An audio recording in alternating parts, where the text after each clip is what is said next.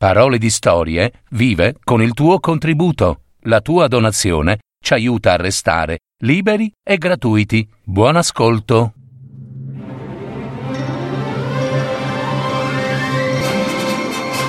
Fiabe, favole, racconti, leggende. Adattamento e messa in voce di Gaetano Marino. www.paroledistorie.net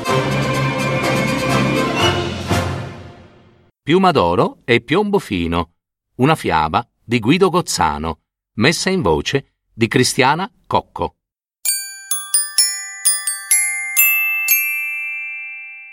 Piuma d'oro era orfana e viveva col nonno nella capanna del bosco.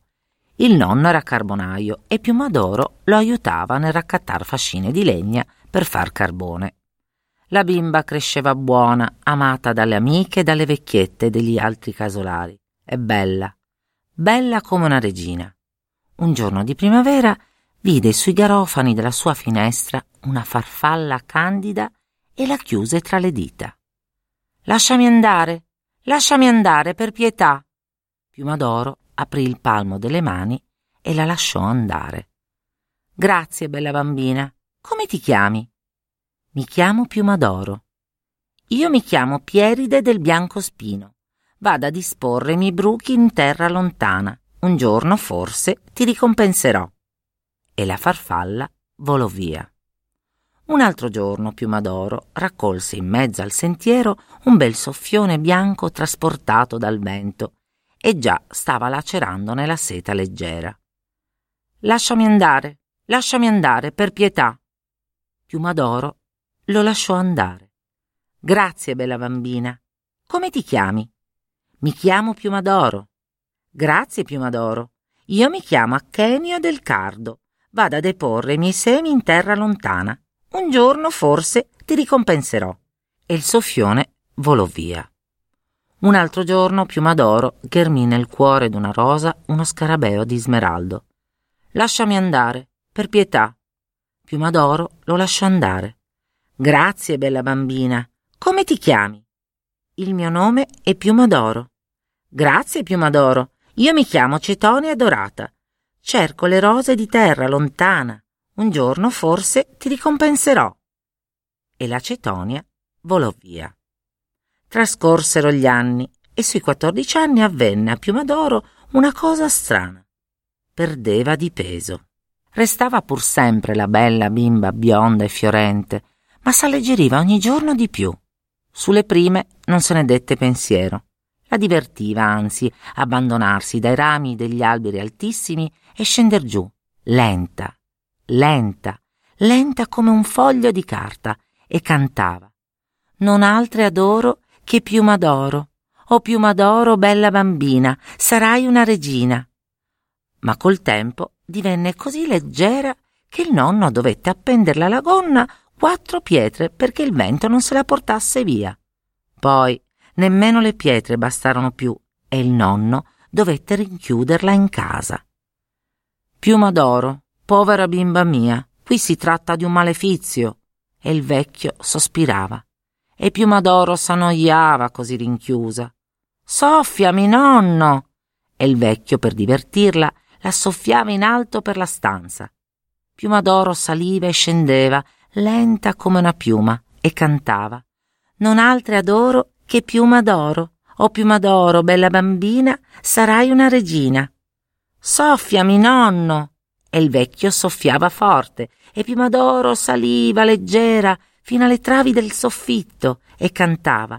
Non altra adoro che piuma d'oro. O piuma d'oro, bella bambina, sarai una regina. Piuma d'oro, che cosa canti? Oh, nonnino mio, non sono io. È una voce che canta dentro di me. Piumadoro sentiva infatti ripetere le parole di una voce dolce e lontanissima, e il vecchio soffiava e sospirava. Piumadoro, povera bimba mia, qui si tratta di un malefizio. Un mattino Piumadoro si svegliò più leggera e più annoiata del solito. Ma il vecchietto non rispondeva. Soffiami, nonno. Piumadoro si avvicinò al letto del nonno. Il nonno si era addormentato per sempre. Piumadoro pianse, pianse tre giorni e tre notti. All'alba del quarto giorno volle chiamare gente. ma socchiuse appena l'uscio di casa che il vento se la prese e se la portò in alto, in alto come una bolla di sapone. Piumadoro gettò un grido e chiuse gli occhi. Osò riaprirli a poco a poco e guardare in giù attraverso i suoi capelli sciolti. Sotto di lei passavano le campagne verdi, fiumi d'argento, le foreste cupe, le città, le torri, le abbazie minuscole come giocattoli. Piumadoro richiuse gli occhi per lo spavento, si avvolse, si adagiò nei suoi capelli immensi come nella coltre del suo letto e si lasciò trasportare. Piumadoro, Piumadoro, coraggio! Piumadoro aprì gli occhi. Erano la farfalla, la cetonia ed il soffione. Il vento ci porta con te, Piumadoro. Ti seguiremo e ti aiuteremo. Piumadoro non ebbe più paura e disse: Grazie, amici miei, grazie. Non altre adoro che Piumadoro. O Piumadoro, bella bambina, sarai una regina. Chi è che mi canta all'orecchio? chiese Piumadoro. Lo saprai verso sera, Piumadoro, dissero la farfalla, la cetonia ed il soffione, quando giungeremo dalla fata dell'adolescenza. Piumadoro, la farfalla, la cetonia ed il soffione proseguirono il viaggio trasportati dal vento. Verso sera giunsero dalla fata dell'adolescenza. Entrarono per la finestra aperta. La buona fata li accolse benevolmente Prese Piumadoro per mano, attraversarono stanze immense e corridoi senza fine. Poi la fata tolse da un cofano d'oro uno specchio rotondo. Guarda qui dentro. Piumadoro guardò. Vide un giardino meraviglioso, palmizi e alberi tropicali e fiori mai più visti. E nel giardino un giovinetto stava su di un carro d'oro che cinquecento coppie di buoi trascinavano a fatica e cantava Non altra adoro che piuma d'oro, o piuma d'oro, bella bambina, sarai regina. Quello che vedi è Piombo Fino, il reuccio delle isole fortunate, ed è lui che ti chiama da tanto tempo con la sua canzone. È vittima di una malia di strega opposta alla tua. Cinquecento coppie di buoi lo trascinano con forza, diventa sempre più pesante. Il malefizio sarà rotto nell'istante che vi darete il primo bacio. Poi la visione scomparve e la buona fata diede a Piumodoro tre chicchi di grano.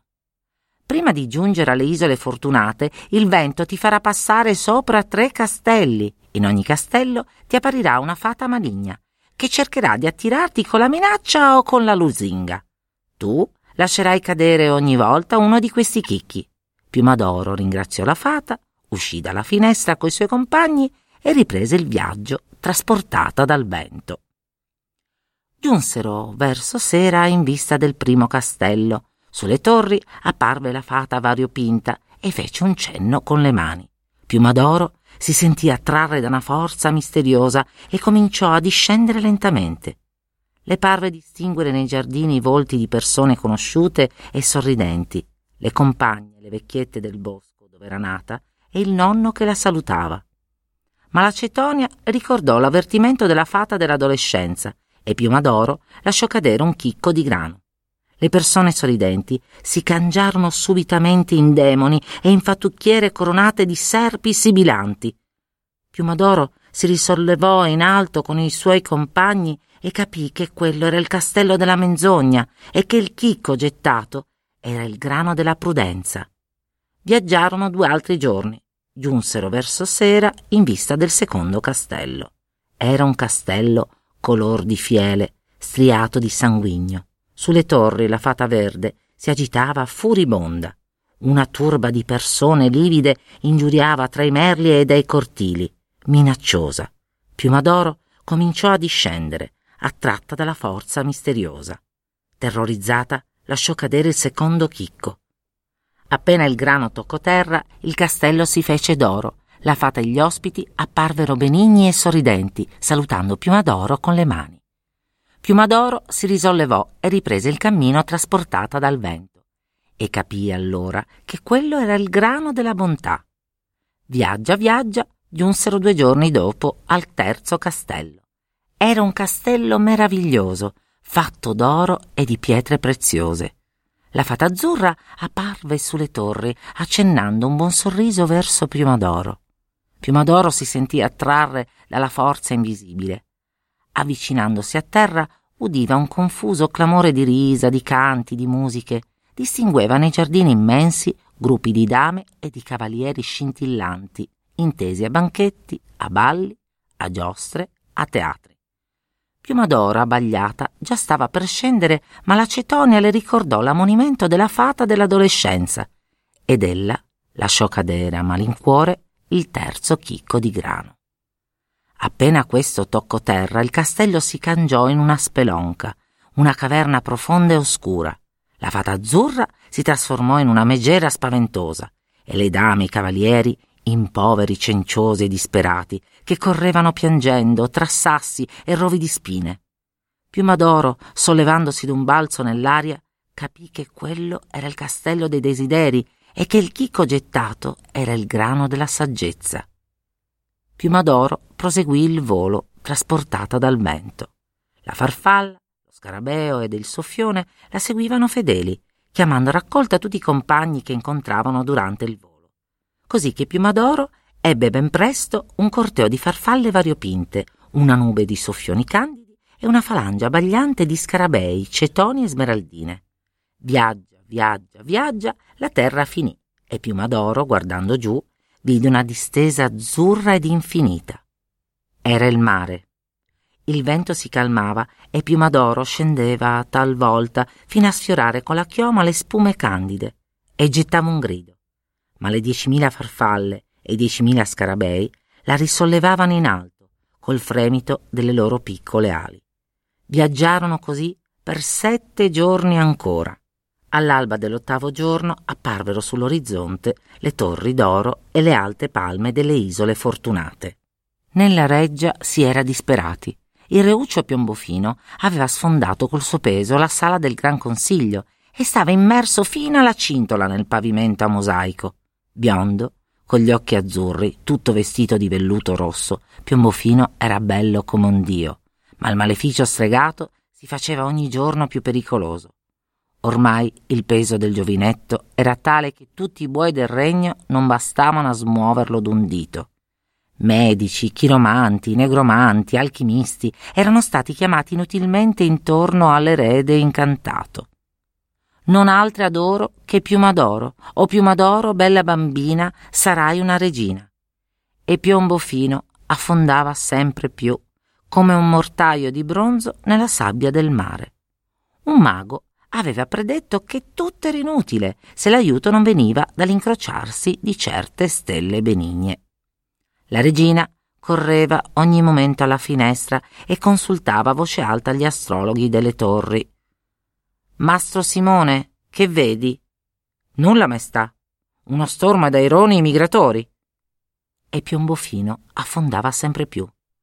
Mastro Simone, che vedi? Nulla, maestà. Un naviglio veneziano carico d'avorio. E Piombofino affondava sempre più.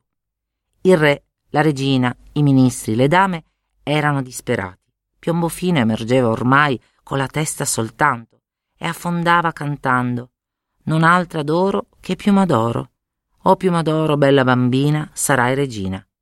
S'udì a un tratto la voce di Mastro Simone. Maestà, maestà, una stella cometa all'orizzonte, una stella che splende in pieno meriggio. Tutti accorsero alla finestra, ma prima ancora la gran vetrata di fondo s'aprì per incanto e Piumadoro apparve col suo seguito. Tutta la corte sbigottì i soffioni le avevano tessuto una veste di velo, le farfalle l'avevano colorata di gemme, le diecimila cetonie di scarabei cambiate in diecimila paggetti vestiti di smeraldo.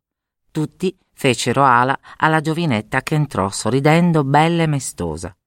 Piombo fino, ricevuto il primo bacio di lei, si riebbe come da un sogno e balzò in piedi libero e sfatato tra le grida di gioia della corte.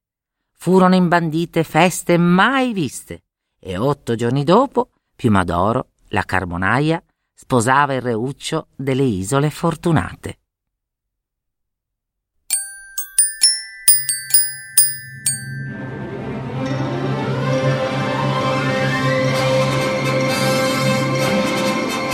Avete ascoltato Parole di storie, fiabe, favole, racconti, leggende.